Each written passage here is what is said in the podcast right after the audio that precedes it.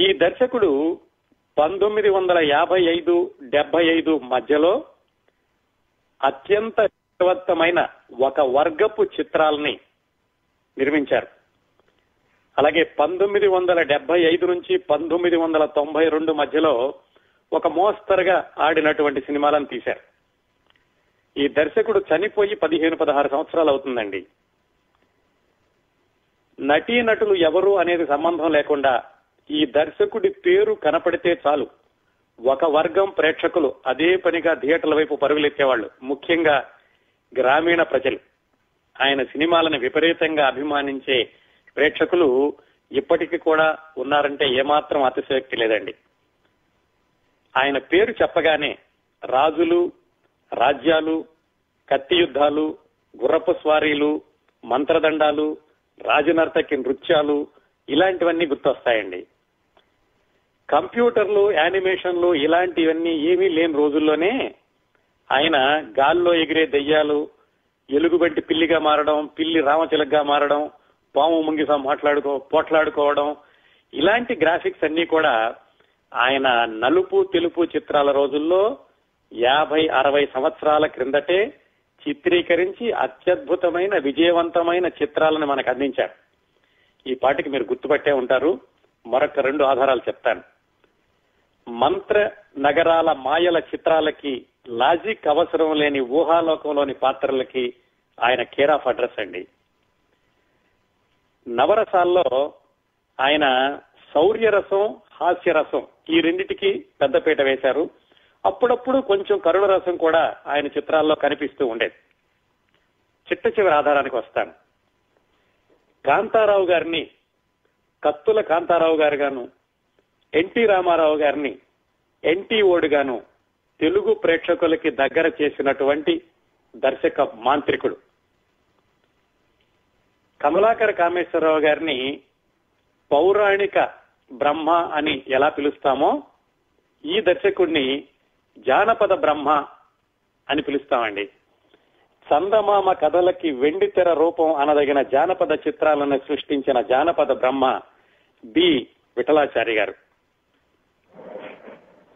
కళాత్మక దృష్టి, సామాజిక దృక్పథం, ప్రేక్షకులకు ఏదో ఒక సందేశం అందించడం ఇలాంటివి ఏటిని వేటిని కూడా రేఖామాత్రంగానైనా కానీ స్పృశించడానికి ఇష్టపడని దర్శకుడు బి విఠలాచార్య. సినిమా అంటే వినోదం, వినోదం అంటే కాలక్షేపం. థియేటర్లో కూర్చున్న రెండు మూడు గంటలు కూడా ప్రేక్షకుడు తనని తాను మర్చిపోవాలి. ఇదొక్కటే సినిమాకి విజయ సూత్రం అని నమ్మి ఆచరించి నిరూపించిన దర్శకుడు బి విఠలాచార్య. ప్రముఖ రచయిత చక్రపాణి గారు ఒకసారి అన్నారటండి, సినిమాల్లో సందేశం ఉండాలి అని ఎవరో అంటే, సినిమాల్లో సందేశం ఏమిటండి, సందేశం ఇవ్వాలంటే టెలిగ్రామ్ ఇస్తే సరిపోతుంది కదా, దానికోసం సినిమా తీయాలా అన్నారట. విఠలాచార్య గారు కూడా సరిగ్గా ఇదే పంథా. ఆయన ఎవరో అడిగారట, ఏవండి ఏమి సినిమాలు ఇవన్నీ, ఏమి సినిమాలు మీరు తీసేవి, పుక్కిటి పురాణాలు, మంత్రాలు, తంత్రాలు, దెయ్యాలు, యుద్ధాలు ఏదో అంటారు, దీంట్లో అసలు ఏమాత్రమైనా కళ ఉందండి, కళాత్మక చిత్రాలు ఎందుకు తీయరు అని అడిగారట.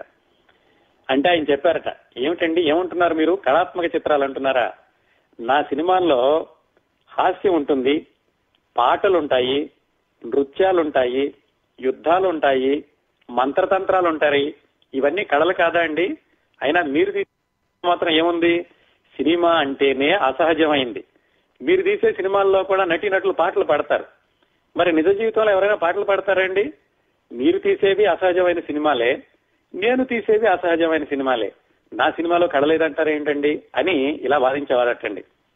అలాగే ఆయన చాలా పొదుపరి, చాలా తక్కువ బడ్జెట్ తో తొందర తొందరగా సినిమాలు తీసేసేవాళ్ళు.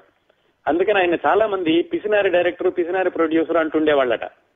దానికి కూడా ఆయన సమాధానం చెప్పారు, ఏమనంటే, నన్ను పిసినారి అంటున్నారు కదా, నేను తొందర తొందరగా సినిమా తీసిన విజయ ప్రొడక్షన్స్ వాళ్ళు కానీ, జెమినీ వాళ్ళు కానీ భారీ బడ్జెట్ తో సినిమా తీసిన ఆ టికెట్ ఖరీదు అంతే కదండి, ఆ ఆరణాలో ఎనిమిదన్నాలో అంతే తప్ప ఎక్కువ ఖరీదు పెట్టుకుని ఎవరో రారు కదా, అలాంటప్పుడు ఇంత ఖర్చు పెట్టడం ఎందుకండి, తక్కువలో సినిమా తీయాలి, ఎక్కువ సినిమాలు తీయాలి, ఒకదాని తర్వాత ఒకటి తీస్తే ఎక్కువ మంది బతుకుతారు సినిమాలతోటి అని ఆ లాజిక్ చెప్తూ ఉండేవాళ్ళు. ఇలాగా ఆయన మిగతా ఫార్ములాలకి భిన్నంగా ఆయన తాను నమ్మినటువంటి విజయ సూత్రాలతో రెండు దశాబ్దాల పాటు తన మార్కు చిత్రాలతో తెలుగు ప్రేక్షకుల్ని మంత్రముగ్ధుల్ని చేశారండి బి విఠలాచార్య. ఆయన చదువుకున్నది కేవలం ఎనిమిదో తరగతి అంటేను, ఆయన తెలుగు సినిమాలు ప్రారంభించడానికి ముందు వరకు ఆయనకి తెలుగు భాష ఏమాత్రం తెలియదంటేను, ఆయన మాతృభాష తెలుగు కాదు అంటేను చాలా ఆశ్చర్యంగా ఉంటుంది కదా. నిజానికి ఆయన బాల్యం, ఆయన సినిమాల్లోకి ప్రవేశించిన విధానం, ముఖ్యంగా తెలుగు సినిమాల్లోకి ప్రవేశించిన విధానం చాలా చాలా ఆసక్తికరంగా ఉంటుందండి. బి విఠలాచార్య గారు ఆయన మాతృభాష కన్నడం అండి. పంతొమ్మిది వందల ఇరవై జనవరి ఇరవై ఎనిమిదవ తేదీన పుట్టారు ఆయన. వాళ్ళ సొంత ఊరు కర్ణాటకలో ఉడిపి దగ్గర బెల్లి అనేటటువంటి ఊరు. వాళ్ళ నాన్నగారి పేరు పద్మనాభాచార్య, వాళ్ళ అమ్మగారి పేరు శ్రీమతి సీత. వాళ్ళిద్దరికీ జన్మించినటువంటి సంతానంలో ఏడవ వాడు మనం మాట్లాడుకుంటున్న విఠలాచార్య. వాళ్ళ నాన్నగారు అంటే పద్మనాభాచార్య గారు ఆ ఉడిపి మఠంలో ఏదో ఒక ఉన్నతమైనటువంటి ఉద్యోగమే చేస్తూ ఉండేవాళ్ళు. ఆయన తీరిక సమయాల్లో ఆయుర్వేద మందులు కూడా ఉచితంగా ఇస్తూ ఉండేవాళ్ళు. ఆ కుటుంబంలో పుట్టారు బి విఠలాచార్య గారు. చిన్నప్పటి నుంచి కూడా ఆయనకి రాజులు, మాంత్రికులు, కథలంటే చాలా ఆసక్తిగా ఉండేది. చరిత్ర పుస్తకాలు, ఈ చందమామ పుస్తకాలు ఇలాంటివి ఎక్కువగా చదువుతూ ఉండేవాళ్ళు. అంటే అప్పట్లో చందమామ లేదనుకోండి, చిన్నపిల్లల కథలు ఎక్కువగా చదువుతూ ఉండేవాళ్ళు. అలాగే నాటకాలంటే కూడా బాగా ఆసక్తి. ఆయన ప్రాథమిక విద్యాభ్యాసం దాటి హై స్కూల్కి వెళ్ళగానే చుట్టుపక్కల ఉన్నటువంటి కొందరు పిల్లలందరినీ పోగు చేసి వీధి నాటకాలు వేయడం మొదలు పెట్టారు. చదువు మీద అంతగా శ్రద్ధ చూపించడం లేదు. వాళ్ళ నాన్నగారికి కోపం వచ్చింది. ఇలాగైతే ఎలాగ అబ్బాయి చదువుకోవాలని ఆయన మందలించడం ప్రారంభించారు. ఈ ఎనిమిదవ తరగతిలోకి వచ్చేసరికి విఠలాచార్య గారికి చదువు మీద ఆసక్తి పోయింది. ఏదో సాధించాలి, ఏదో చెయ్యాలి. ఆ కథల్లో చదివినటువంటి మాంత్రికులు, రాజకుమారులు వీళ్ళందరూ ఆయన కళ్ళ ముందు కనపడుతున్నారు.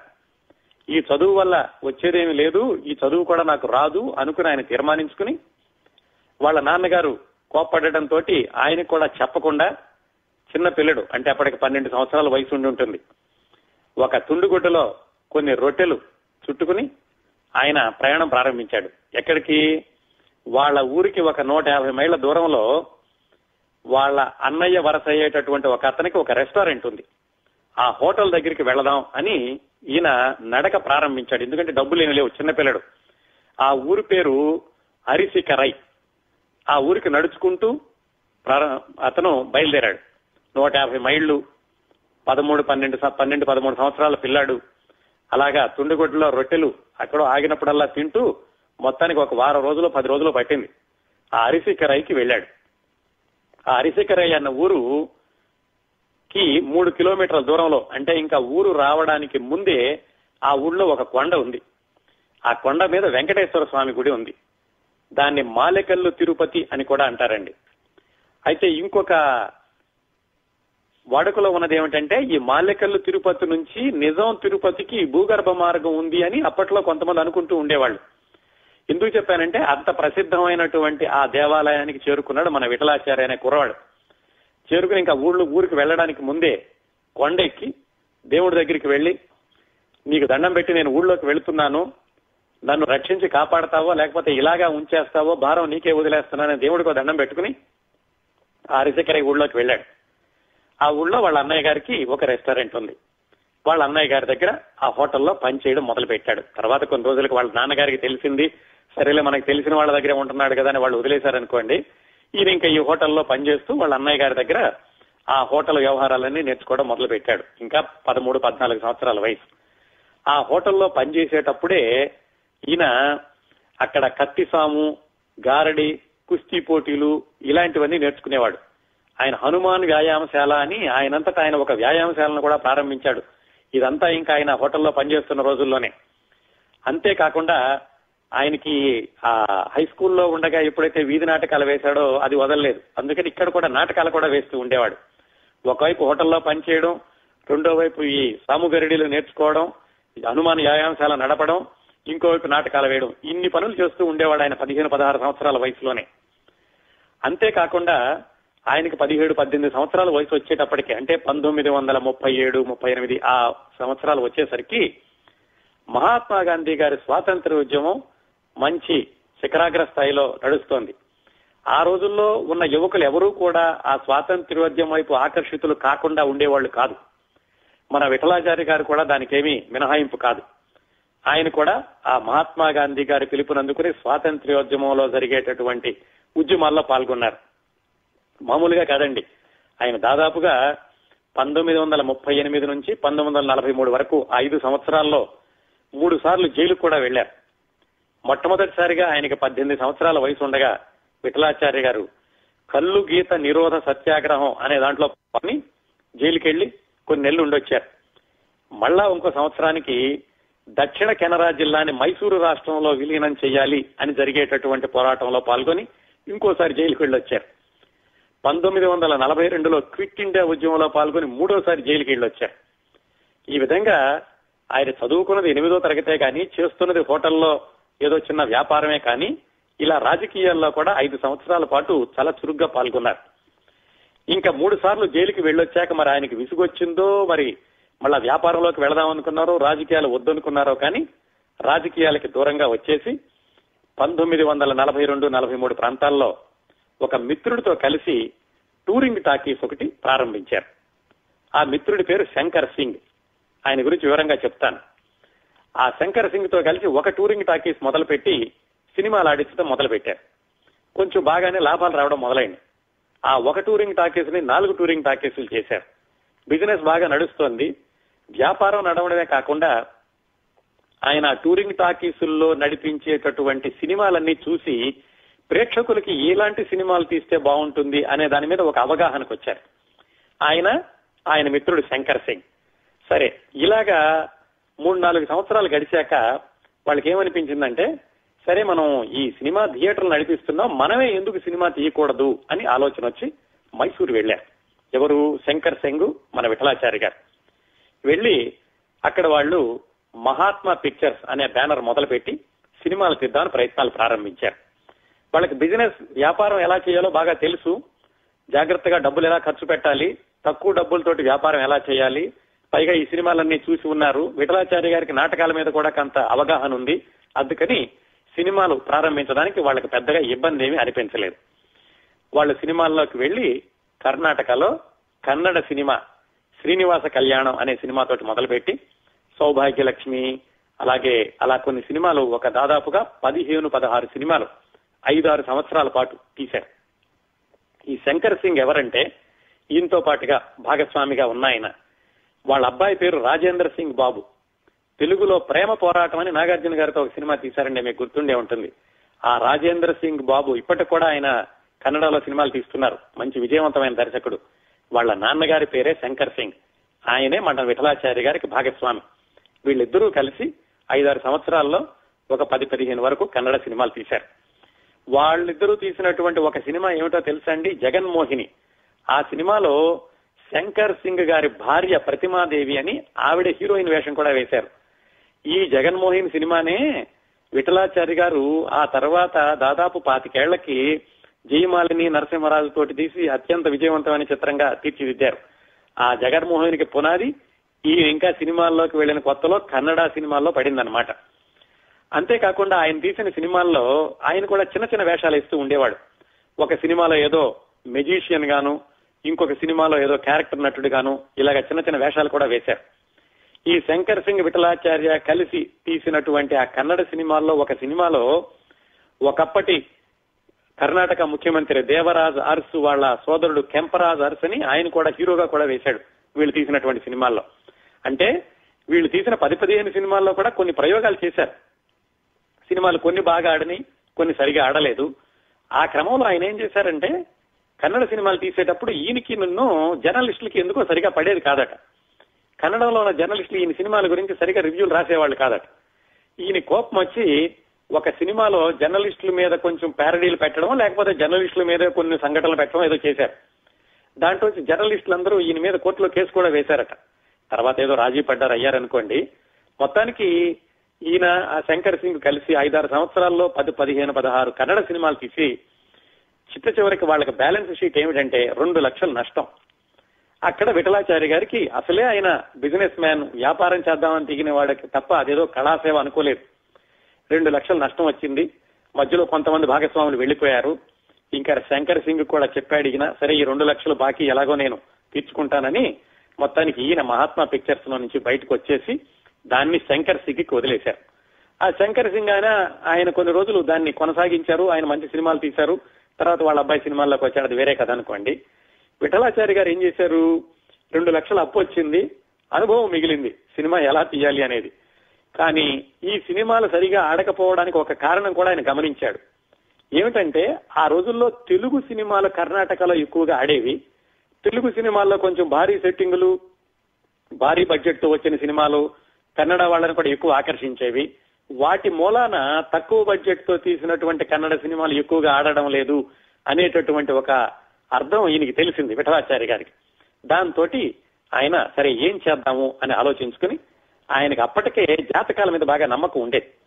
ఒక నాడీ జ్యోతిష్యం చెప్పేటటువంటి జ్యోతిష్యుడి దగ్గరికి వెళ్ళారు. వెళ్ళి, ఏమండి ఇలాగా మనం ఐదు సంవత్సరాల నుంచి మేము పదిహేను పదహారు సినిమాలు తీసాము, రెండు లక్షల నష్టంలో మిగిలినాను, ఏం చేస్తే నాకు కలిసి వస్తుంది అని జ్యోతిష్యుడిని అడిగాడు. జ్యోతిష్యుడు చెప్పాడు, నువ్వు కన్నడ భాష వదిలేనాయన, నువ్వు వేరే భాషలోకి వెళ్లి సినిమాలు తీస్తే నీకు బాగా కలిసి వస్తుంది అని జ్యోతిష్యం చెప్పాడు. ఆ జ్యోతిష్యం ఈయన మీద మరి ఎలా పనిచేసిందో కానీ ఈయనకి వేరే భాష అనగానే ఆయన గుర్తొచ్చిందలా తెలుగు భాష. ఎందుకని, కన్నడంలో కన్నడ సినిమాల కంటే కూడా కన్నడ ప్రజలు తెలుగు సినిమాలను ఎక్కువగా చూస్తున్నారు. కాబట్టి తెలుగు భాషలో సినిమాలు తీసి ఎలాగైనా డబ్బులు సంపాదించాలి అనేటటువంటి ఆశయంతో ఆయన మద్రాసు బయలుదేరారు. మద్రాసు వచ్చాక ఆయనకి తెలుగు భాష ఏమిటో తెలియదు, తెలుగు చలనచిత్ర పరిశ్రమ ఎలా ఉంటుందో అవగాహన లేదు, తెలుగు ప్రేక్షకుల అభిరుచి ఎలా ఉంటుందో తెలియదు. అలా ఏమీ తెలియనటువంటి దశలో పంతొమ్మిది వందల యాభై మూడులో అంటే దాదాపుగా ఆయనకి ముప్పై మూడు సంవత్సరాల వయసు ఉంటుంది, అప్పుడు మద్రాసులో అడుగు పెట్టారండి. ఆయన ముఖ్యంగా ముందుగా చేయాల్సిన పని తెలుగు నేర్చుకోవడం. తెలుగులో సినిమాలు తీయాలంటే తెలుగు భాష మీద పట్టు ఉండి తీరాలి అని నమ్మి ఆయన దాదాపుగా ఒక సంవత్సరం పాటుగా తెలుగు భాష మీద ఆయన అభ్యాసం చేశారు. దాని మీద పట్టు తెచ్చుకున్నారు.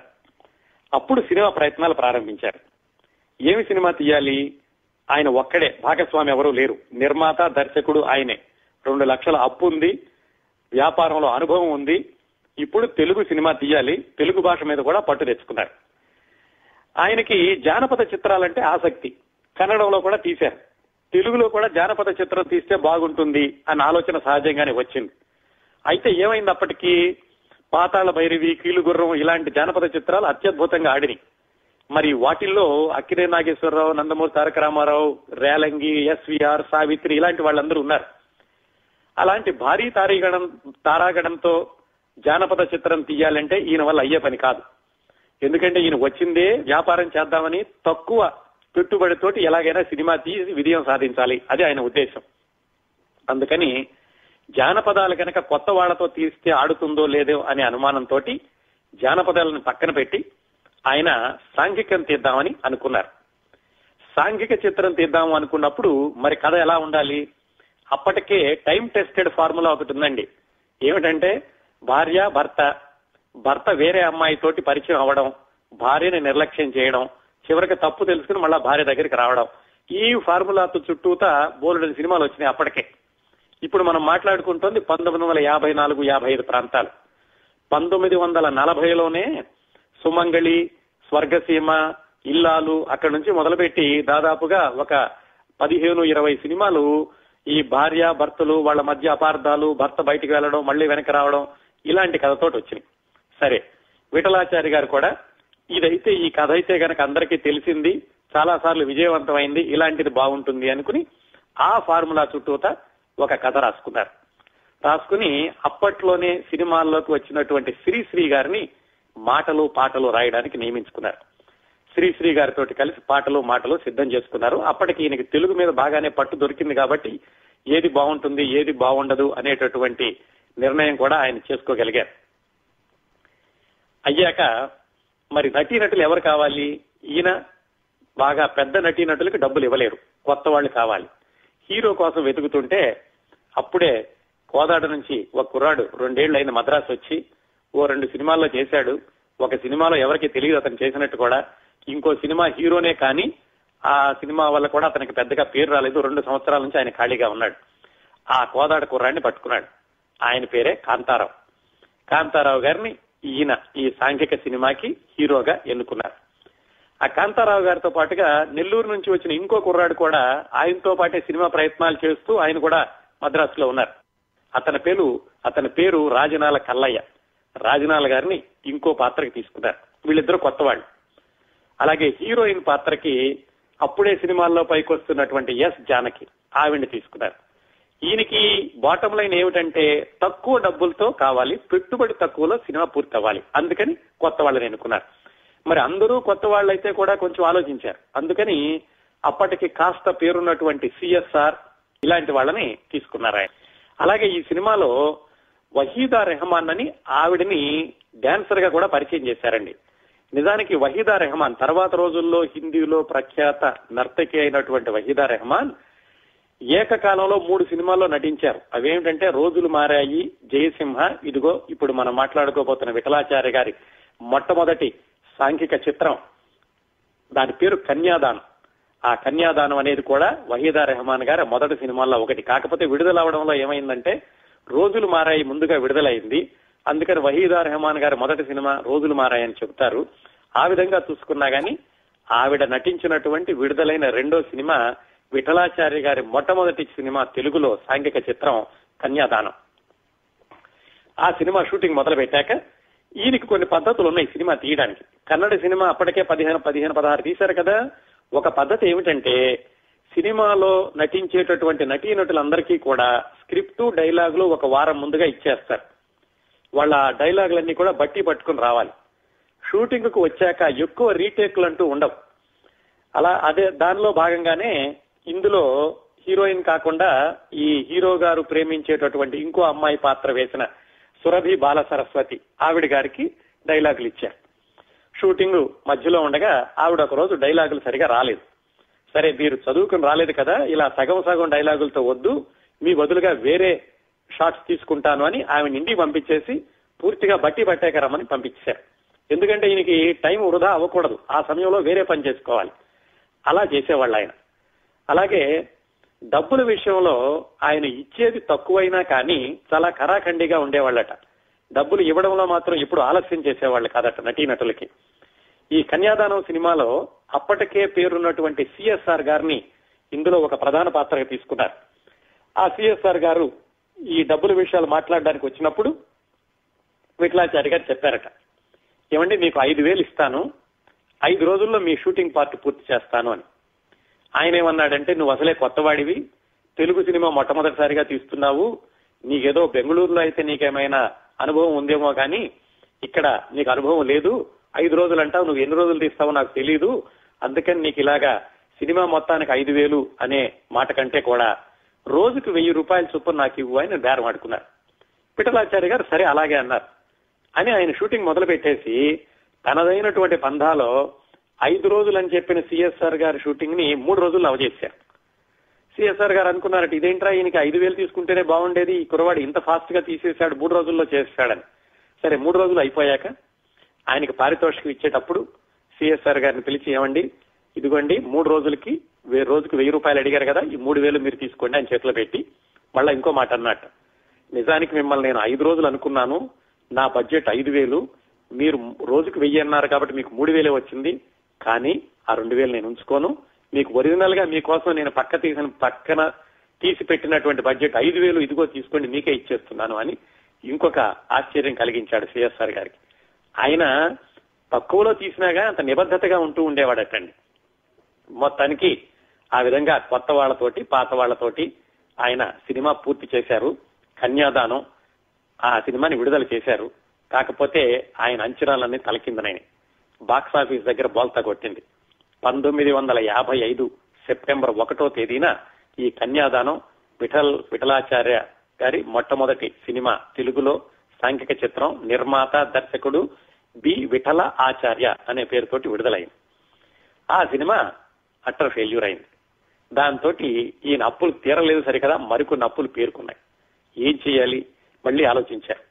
మరి ఒక్కసారి అపజయం ఎదురైనంత మాత్రాన వెనక తిరిగే మనిషి అయితే ఆయన విజయం ఎలా సాధిస్తాడు? ఆయన మళ్ళా ఆలోచించి ఇంకో సినిమా తీద్దామని ఈసారి ఏం చేశారంటే వాహిని స్టూడియోకి వెళ్ళి నాగిరెడ్డి గారిని, ఏమండి నా పరిస్థితి ఇది, నేను ఇలాగా మైసూరు నుంచి వచ్చాను, తెలుగు సినిమా తీద్దాను, ఒక సినిమా తీశాను, ఇదిగో నా అంచనాలు ఇలా తలకిందులైనవి, మీరేమైనా నాకు కొంచెం సహాయం చేయండి, మీ స్టూడియో కనుక తక్కువ అద్దెలో నాకు ఇస్తే నేను ఇంకో మరో మంచి సినిమా తీసుకుంటాను, తీసుకుని ఎలాగైనా కానీ తర్వాత మీ రుణం ఉంచుకోను అని ఆయన ఎలాగో ఒప్పించారు. ఆయనకు కూడా ఈ కుర్రాడిలో ఉన్నటువంటి ఆసక్తి నచ్చింది, కుర్రవాడిలో నిజాయితీ కూడా కనిపించింది ఆయనకి, నాగిరెడ్డి గారికి. అందుకని సరే అయితే నువ్వు మా ఇంకో సినిమా తీసుకునే వరకు కూడా తక్కువ అద్దెలో నీకు స్టూడియో ఇస్తానని చెప్పారు. అప్పుడు ఆయన రెండో సినిమా మొదలుపెట్టారు. రెండో సినిమా కూడా ఈయనకి ఏమిటంటే జానపదానికి వెళ్ళడానికి ధైర్యం చాలా, కొత్త వాళ్ళతో జానపదం ఎవరైనా చూస్తారా లేదా అనుకుని రెండో సినిమా కూడా సాంఘిక చిత్రమే ప్రారంభించారు. అయితే దీంట్లో ఈసారి ఈయన కొంచెం హాస్యం పాలు ఎక్కువగా పెట్టుకున్నారు. ఆ సినిమా పేరు వద్దంటే పెళ్లి. ఇది ఎప్పుడు పంతొమ్మిది వందల యాభై ఐదులో కన్యాదానం వచ్చాక మరో రెండేళ్లకి ఈ వద్దంటే పెళ్లిని పూర్తి చేసి విడుదల చేశారు. ఈ వద్దంటే పెళ్లిలో కూడా మళ్ళీ ఈయనకి బడ్జెట్ లో ఉన్నటువంటి నటీనటులు కావాలి కదా. అమర్నాథ్ అని అప్పట్లో ఆయన హీరోగా నటిస్తున్నాడు కానీ ఈయనకి అందుబాటులో ఉన్నారు. అమర్నాథ్ అంటే ఈ ఇప్పుడు ఇటీవల కాలంలో ఆ మధ్యన వచ్చారు చూడండి శ్రీలక్ష్మి అని హాస్య నటీమణి, జంజాల గారి సినిమాల్లో ఉండేవాళ్ళు, ఆమె నాన్నగారు, ఆయన హీరో ఈ విఠలాచార్య గారి రెండవ సాంఘిక చిత్రం వద్దంటే పెళ్లిలో. హీరోయిన్ గానేమో అప్పట్లోనే సినిమాల్లో వచ్చిన కృష్ణకుమారి గారిని హీరోయిన్ గా తీసుకున్నారు. ఇంకా రాజనాల గారికి కూడా ఈ రెండో సినిమాలో వేషం ఇచ్చారు. కాంతారావు గారికి అయితే వేషం లేదు కానీ రాజనాల గారికి వేషం ఇచ్చారు. అప్పట్లోనే వస్తున్నటువంటి హాస్య నటుడు చెలవును కూడా ఈ వద్దంటే పెళ్లిలో తీసుకున్నారు. మొత్తానికి ఆయన ఈ రెండో సినిమా వద్దంటే పెళ్లిని పంతొమ్మిది వందల యాభై ఏడులో విడుదల చేశారు. అది కూడా మళ్ళీ బాక్సాఫీస్ దగ్గర బోల్తా పడింది. మళ్ళా ఆయన అప్పులు పెరగడం తప్ప ఈ రెండో సినిమా కూడా ఆయన్ని ఆదుకోలేదు. కాకపోతే రెండో సినిమాలో ఆయన ఇంకో పని చేశారంటే రాజన్ నాగేంద్రాన్ని కన్నడ ఉన్నటువంటి సంగీత దర్శకులు తెలుగులోకి తీసుకొచ్చారు. వీరికి తక్కువలో చేసేవాళ్ళు కావాలి కదా, అందుకని కన్నడ నుంచి వాళ్ళని తీసుకొచ్చారు. ఆ విధంగా తెలుగు సినిమాల్లో ఆయన వాళ్ళు స్థిరపడుతున్న రోజుల్లో ఈయన మరొక అవకాశం ఇచ్చారనమాట రాజన్ నాగేంద్ర ఆ సంగీత దర్శక ద్వయానికి. ఈ రెండో సినిమా కూడా ఫెయిల్ అయింది. మళ్ళీ ఆలోచించారు ఎక్కడ తప్పుపోతుంది, తెలుగు వాళ్ళకి సాంఘిక చిత్రాలు నచ్చడం లేదా, సాంఘిక చిత్రాలు బాగానే చూస్తున్నారు కదా, నేను ఏం తప్పు చేస్తున్నాను అని ఆయన ఆలోచించి ఇలా లాభం లేదు, ఏమైనా సరే మన ఫార్ములాకి వెళ్ళిపోదాం అని ఆయన ఎప్పుడూ నమ్ముకున్నటువంటి ఆ జానపద చిత్రాల వైపు వెళ్ళారు. అయితే ఆయనకి ఫస్ట్ నుంచి ఉన్నటువంటి అనుమానం ఏమిటి, కొత్త వాళ్ళతో తీస్తే చూస్తారా లేదా అని కదా. ఈసారి ఈ ఈయన మొట్టమొదటి జానపద చిత్రం మూడో సినిమా తెలుగులో, దాని పేరు జయ విజయ. అది నిర్మించేటటువంటి సమయం వచ్చేసరికి పంతొమ్మిది వందల యాభై తొమ్మిదో సంవత్సరం వరకు అయ్యింది. అంటే యాభై ఐదులో ఆయన వస్తే, యాభై మూడులో వస్తే, యాభై ఐదులో మొదటి సినిమా, యాభై ఏడులో రెండో సినిమా, యాభై తొమ్మిదిలో ఈ మూడో సినిమా జానపద చిత్రం జయ విజయ దాన్ని రూపొందించారు. ఈ సినిమాకి ఏం చేశారు, జానపద చిత్రానికి మళ్ళీ కాంతారావు గారిని హీరోగా తీసుకున్నారు. ఇప్పటికీ అంటే ఇది ఆయన కన్యాదానం మొదలు పెట్టినప్పటికీ ఇప్పటికీ నాలుగు సంవత్సరాలు అయింది కదా. నాలుగు సంవత్సరాల్లో కాంతారావు గారు ఒక ఐదారు సినిమాల్లో చేశారు, ఆయనకు బాగానే పేరు వచ్చింది.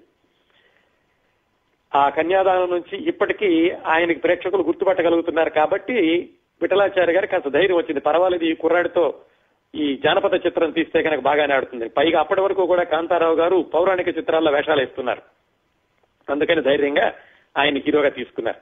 కాకపోతే హీరోగా తీసుకోవడానికి ముందు ఒక చిన్న పరీక్ష కూడా చేశారట. ఏమిటంటే అదే రోజుల్లో కైకాల సత్యనారాయణ గారు సిపాయి కూతురు అనే సినిమాతోటి చిత్రరంగ ప్రవేశం చేశారు. ఈయనకి జాతకాల మీద బాగా నమ్మకం కదా విఠలాచార్య గారికి, అందుకని ఆ కుర్రాడు కొంచెం ఒడ్డు పొడుగు బాగున్నాడు కాంతారావు కంటే, అతని జాతకం ఎలా ఉంటుంది ఇతని జాతకం ఎలా ఉంటుందని వీళ్ళిద్దరు జాతకాలు చూపించి దాంట్లో కాంతారావు గారి జాతకమే బలంగా ఉందని నమ్మి అప్పుడు ఆయన్ని ఈ జయ విజయ సినిమాలో హీరోగా తీసుకున్నారు. మళ్ళీ ఈయన మొదటి రెండు సినిమాల్లో వేసినటువంటి రాజనాల గారిని దీంట్లో కూడా ఈ జయ విజయ చిత్రంలో కూడా తీసుకున్నారు. ఆ విధంగా తీసుకుని ఆ వాహిని స్టూడియోస్ లోనే నాగిరెడ్డి గారితో బేరం ఆడి తక్కువ ఖర్చులోనూ మొత్తానికి జానపద చిత్రం తీశారు. ఈసారి ఆయన అంచనాలు నిజమైనవి. మొత్తానికి ఈ జయ విజయ చిత్రం ఆయనకి విజయాన్ని చేకూర్చిపెట్టింది. దాంతో ఆయనకి పట్టు దొరికినట్టు అనిపించింది, పర్వాలేదు ఈ తెలుగు వాళ్ళకి జానపద చిత్రాలు ఇలా తీస్తే బాగానే చూస్తారు, నేను తీస్తున్నటువంటి సాంఘిక సినిమాల్లో ఎక్కడో ఎక్కడో తప్పుపోతోంది అనుకుని ఆయన పంతొమ్మిది వందల యాభై తొమ్మిదిలో ఈ జయ విజయ చిత్రం వచ్చాక ఇంకా జానపద చిత్రాల మీద పడ్డారు. మధ్యలో మళ్ళా రెండు మూడు సాంఘిక చిత్రాలు తీశారండి. ఆయనకి నమ్మకం పోలేదు, ఏమో ఒకసారి ప్రయత్నిద్దాం అనుకుని అన్నా చెల్లెలు, పెళ్లి మీద పెళ్లి అని ఒక సినిమాలు తీశారు. కానీ అవి ఎప్పటిలాగే చీదేసినాయి. దాంతో ఈయనకి లాభం లేదని పంతొమ్మిది వందల అరవైలో కనకదుర్గ పూజా మహిమ అనే సినిమా తీశారు. దాంట్లో నుంచి ఇంకా ఆయన వెనక్కి తిరిగి చూసుకోవాల్సినటువంటి అవసరం కలగలేదండి. ఆ విధంగా జానపద చిత్రాల మీద ఒడుపు సంపాదించారు విఠలాచార్య గారు. ఆయన మద్రాసు వచ్చినటువంటి ఏడు సంవత్సరాలకి ఆరు సంవత్సరాలకి అనుకోండి.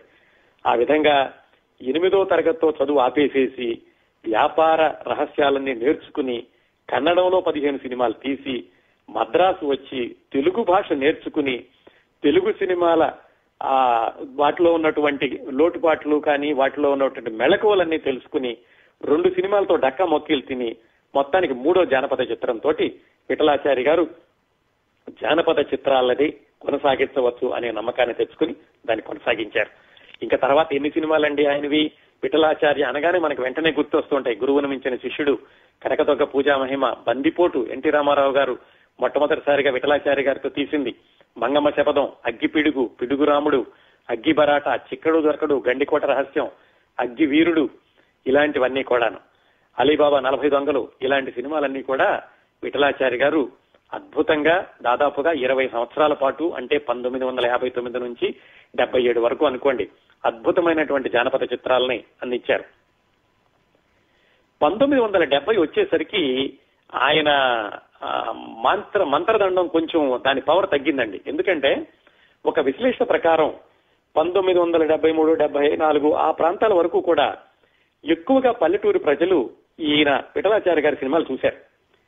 అయితే డెబ్బై నాలుగు డెబ్బై ఐదు సంవత్సరాలు వచ్చేసరికి పల్లెటూరు నుంచి ప్రజలు పట్టణాలకు వలస రావడం మొదలయ్యి వాళ్ళు కూడా ఏమిటి ఈ మాయల మంత్రాల సినిమాలు ఎంతసేపు చూస్తాం అని వాళ్ళు కూడా చూడడం తగ్గించేసరికి విఠలాచార్య గారి సినిమాలకు కొంచెం ప్రాముఖ్యత తగ్గడం మొదలయ్యింది పంతొమ్మిది వందల డెబ్బై మూడు డెబ్బై నాలుగు ఆ ప్రాంతాల్లో. అలాంటి సమయంలో ఆయన మళ్లీ ఒకసారి ఈ జయమాలిని నరసింహరాజు తోటి జగన్మోహిని సినిమా తీసి పంతొమ్మిది వందల డెబ్బై ఏడు అనుకుంటాను తీసి మళ్ళా ఒకసారి అద్భుతమైనటువంటి విజయం సాధించారు. దాని తర్వాత మళ్ళా జగన్మోహిని తర్వాత దాదాపుగా ఆయన పదిహేను సంవత్సరాలు ప్రయత్నించారు విజయం కోసం. కానీ ఒక్కటి కూడా ఆయన విజయవంతమైనటువంటి చిత్రం నిర్మించలేకపోయారు.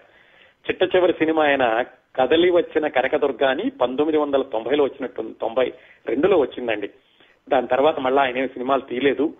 పంతొమ్మిది వందల తొంభై తొమ్మిదిలో మరణించారు. ఆ మధ్యలో ఇన్ని జానపదరాల చిత్రాలు తీస్తున్నా కానీ ఒక్కటైనా కానీ విజయవంతమైన సాంఘిక చిత్రం ఇవ్వాలి అని ఏమనుకున్నారో కానీ కొన్ని సినిమాలు తీశారండి, మంచి సినిమాలు తీశారు. ఉదాహరణకి అక్కినా నాగేశ్వరరావు గారితో బీదల పాటలు అనే సినిమా తీశారు. అది విక్టర్ హ్యూగో నవల లే మెజరబుల్స్ అని అంతకుముందు నాగయ్య గారితో వచ్చింది, చాలా చక్కటి సినిమా.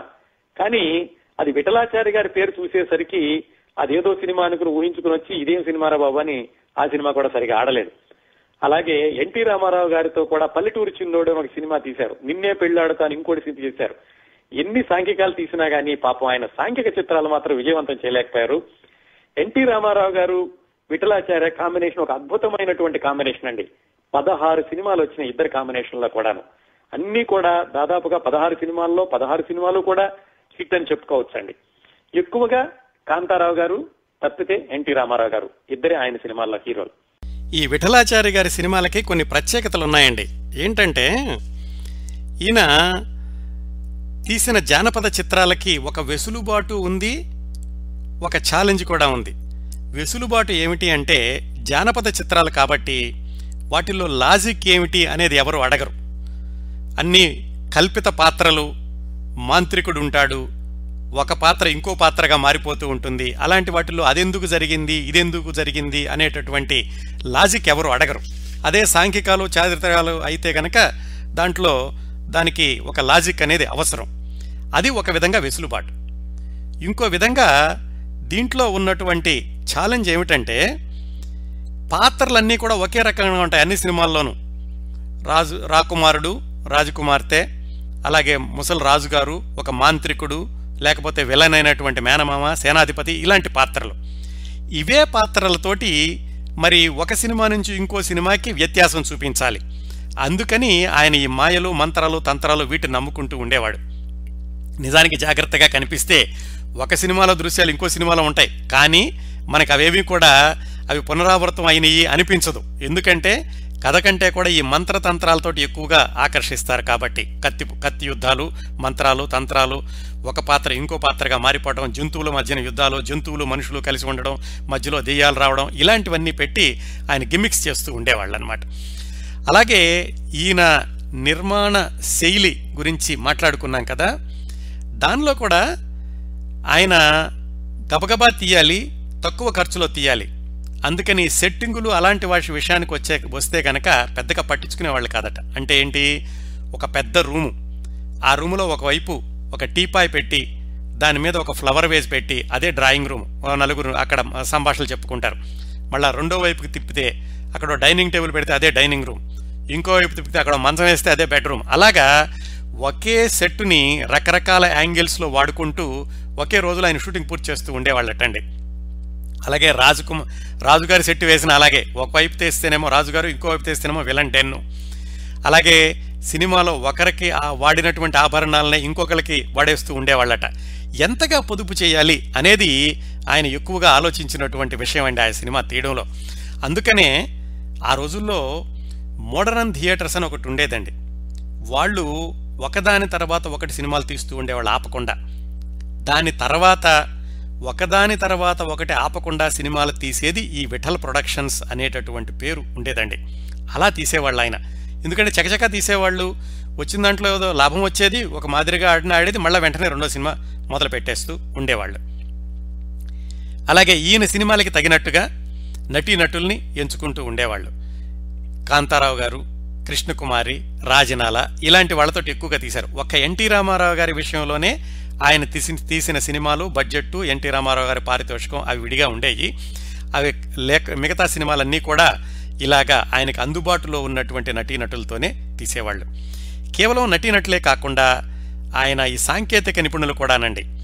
ఎందుకంటే ఈ సంగీతంలో మళ్ళీ పెద్ద పెద్ద వాళ్ళని పెట్టుకుంటే ఎక్కువ డబ్బులు అవుత అవసరం అవుతాయి అని చెప్పి ఎక్కువగా తెలియనటువంటి జోసెఫ్ కృష్ణమూర్తి, అప్పుడే తెలుగులో వస్తున్న రాజన్ నాగేంద్ర ఇలాంటి వాళ్ళతోటి మ్యూజిక్ ఎక్కువ చేయించుకునేవాళ్ళు.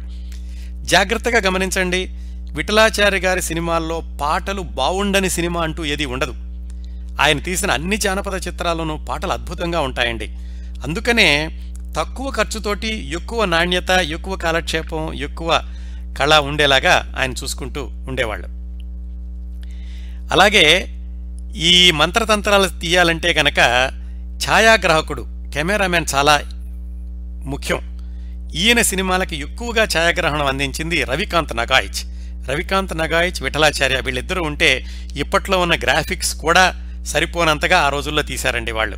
అలాగే హెచ్ఎస్ వేణు అని ఇంకొక ఆయన ఉండేవాడు, ఆయన కూడా ఈయన సినిమాలకి ఎక్కువగా ఛాయాగ్రహణం చేశారు. ఇంకొకటి, ఇందులో ఉండే పాత్రలన్నీ కూడా విచిత్ర విచిత్రాలుగా ఉంటాయి కదా, అందుకని మేకప్ చేసేవాళ్ళు కూడా చాలా ముఖ్యం. ఈయన దగ్గర ఒక చాలా బలమైనటువంటి మేకప్ డిపార్ట్మెంట్ ఒకటి ఉండేది. ఈయన దగ్గర మేకప్ చేసిన డిపార్ట్మెంట్లో నుంచి చేసిన వాళ్లే ఆ తర్వాత శోభన్ బాబు గారికి పర్సనల్ మేకప్ మ్యాన్గా వెళ్ళారు ఒక ఆయన, అప్పారావు గారని. అలాగే ఏఎం రత్నం అని తర్వాత రోజుల్లో ఆ మధ్యన భారతీయుడు, కమల్ హాసన్తో ఇలాంటి సినిమాలు తీశారు చూడండి, ఆ నిర్మాత కూడా మేకప్ మ్యాన్గా ఉన్నప్పుడు విఠలాచార్య గారు మేకప్ డిపార్ట్మెంట్లో పనిచేశారండి. ఈ విధంగా ఉండేదండి ఆయన సినిమా తీయడం అనేది. అలాగే సినిమాలు తీసేటప్పుడు ఆయన ఎవరికైనా కానీ పారితోషికం ఇంత అని ఒప్పుకుంటే అంతా ఖచ్చితంగా చెల్లించేవాళ్ళటండి. అది కూడా ఏం చేసేవాళ్ళంటే, బాగా పేరున్న నటీనటులైతే పర్వాలేదు, వాళ్ళ పని వాళ్ళు చూసుకుంటారు. కానీ కొంచెం తక్కువ స్థాయి నటీనటులైతే గనక ఆర్థికంగా జాగ్రత్తగా ఉంటారో లేదోనని ఈయనే ముందుగా ఆలోచించి వాళ్ళకి ఇస్తానన్న పారితోషికాన్ని నెలవారీగా విడగొట్టి నెలకి ఇంత అని నెల జీతంలాగా ఈయన సినిమా జరుగుతున్నన్ని రోజులు కూడా వాళ్ళకి పారితోషికం ఇస్తూ ఉండేవాళ్ళటండి. వాళ్ళు జాగ్రత్తగా ఉన్నారు అని ఈయన దాన్ని హామీ పరచుకోవడానికి అనమాట ఆ విధంగా చేసేవాడు ఆయన. అంటే సినిమాలో నటించే వాళ్ళ యొక్క జాగ్రత్తలు కూడా ఈయన చూసుకుంటూ ఉండేవాళ్ళు. ఈయన సినిమాలు కేవలం ఇండియాలోనూ ఇతర భాషల్లోనూ అంటే తమిళం, కన్నడ, మలయాళం వీటిల్లోనే కాకుండా డబ్బింగ్ చేసి థాయిలాండ్, మలేషియా, సింగపూర్, బర్మా, దక్షిణాఫ్రికా అలాంటి దేశాల్లో కూడా ఆడేవటండి ఈ సినిమాలు. ఎందుకంటే దీనికి కథతో సంబంధం లేదు, ఏ కాలంతోనో సంబంధం లేదు, ఏ దేశమో సంబంధం లేదు. ఉన్నవన్నీ దానిలో మ్యాజిక్స్, గిమ్మిక్స్, వాటితోటి ఆయన అంతర్జాతీయంగా కూడా ఈయన సినిమాలకి డిమాండ్ ఉంటూ ఉండేది. పాత్రలు కూడా చిత్ర విచిత్రంగా ఉండేవండి. కదలడు వదలడులో చైనా సుందరి, అలాగే అగ్గిపిడుగులోనేమో ఫ్రెంచి వైద్యుడు. అందుకనే ఈయన సినిమా జరిగినటువంటి కథలు ఏ కాలానివి అని అడగడానికి ప్రశ్న ఉండదు అక్కడ. ఎందుకంటే ఏ కాలానికైనా సంబంధించింది, ఏ దేశంలోది, ఏ దేశంలోనైనా ఉండుండొచ్చు. అంత వెసులుబాటుగా ఉండేదండి ఈయన అల్లుకునే కథలన్నీ కూడా. ఇంకా చిట్ట చివరిలో ఆయన సినిమాలు ఎంత సాంఘిక సినిమాలు తీసినా కానీ సక్సెస్ కాలేకపోయారు. కాకపోతే విఠలాచార్య గారు తనదైనటువంటి శైలిలో దాదాపు ఇరవై సంవత్సరాల పాటు అత్యద్భుతమైన జానపద చిత్రాలని ఆయన తెలుగు ప్రేక్షకులకి అందించారు. తాను నమ్మినటువంటి సూత్రాన్ని, తాను నమ్మినటువంటి విజయ రహస్యాలని పాటిస్తూ ఆచరిస్తూ చక్కటి జానపద చిత్రాలని తెలుగు ప్రేక్షకులకి కలకాలం నిలిచిపోయేలాగా అందించారండి. ఆయన జీవితకాలంలో ఆయనకి ఎలాంటి అవార్డులు రాలేదు. కాకపోతే ప్రేక్షకులు ఆయన సినిమాలకి ఇచ్చినటువంటి ఆదరణే ఆయనకి లభించినటువంటి అవార్డు అనుకోవచ్చు. అలాగే కాంతారావు గారిని కత్తుల కాంతారావుగా, ఎన్టీ రామారావు గారిని ఎన్టీ ఓడిగా మార్చిన ఘనత కూడా బి విఠలాచార్య గారిదే. అవండి బి విఠలాచార్య గారి మొదటి సినిమా విశేషాలు.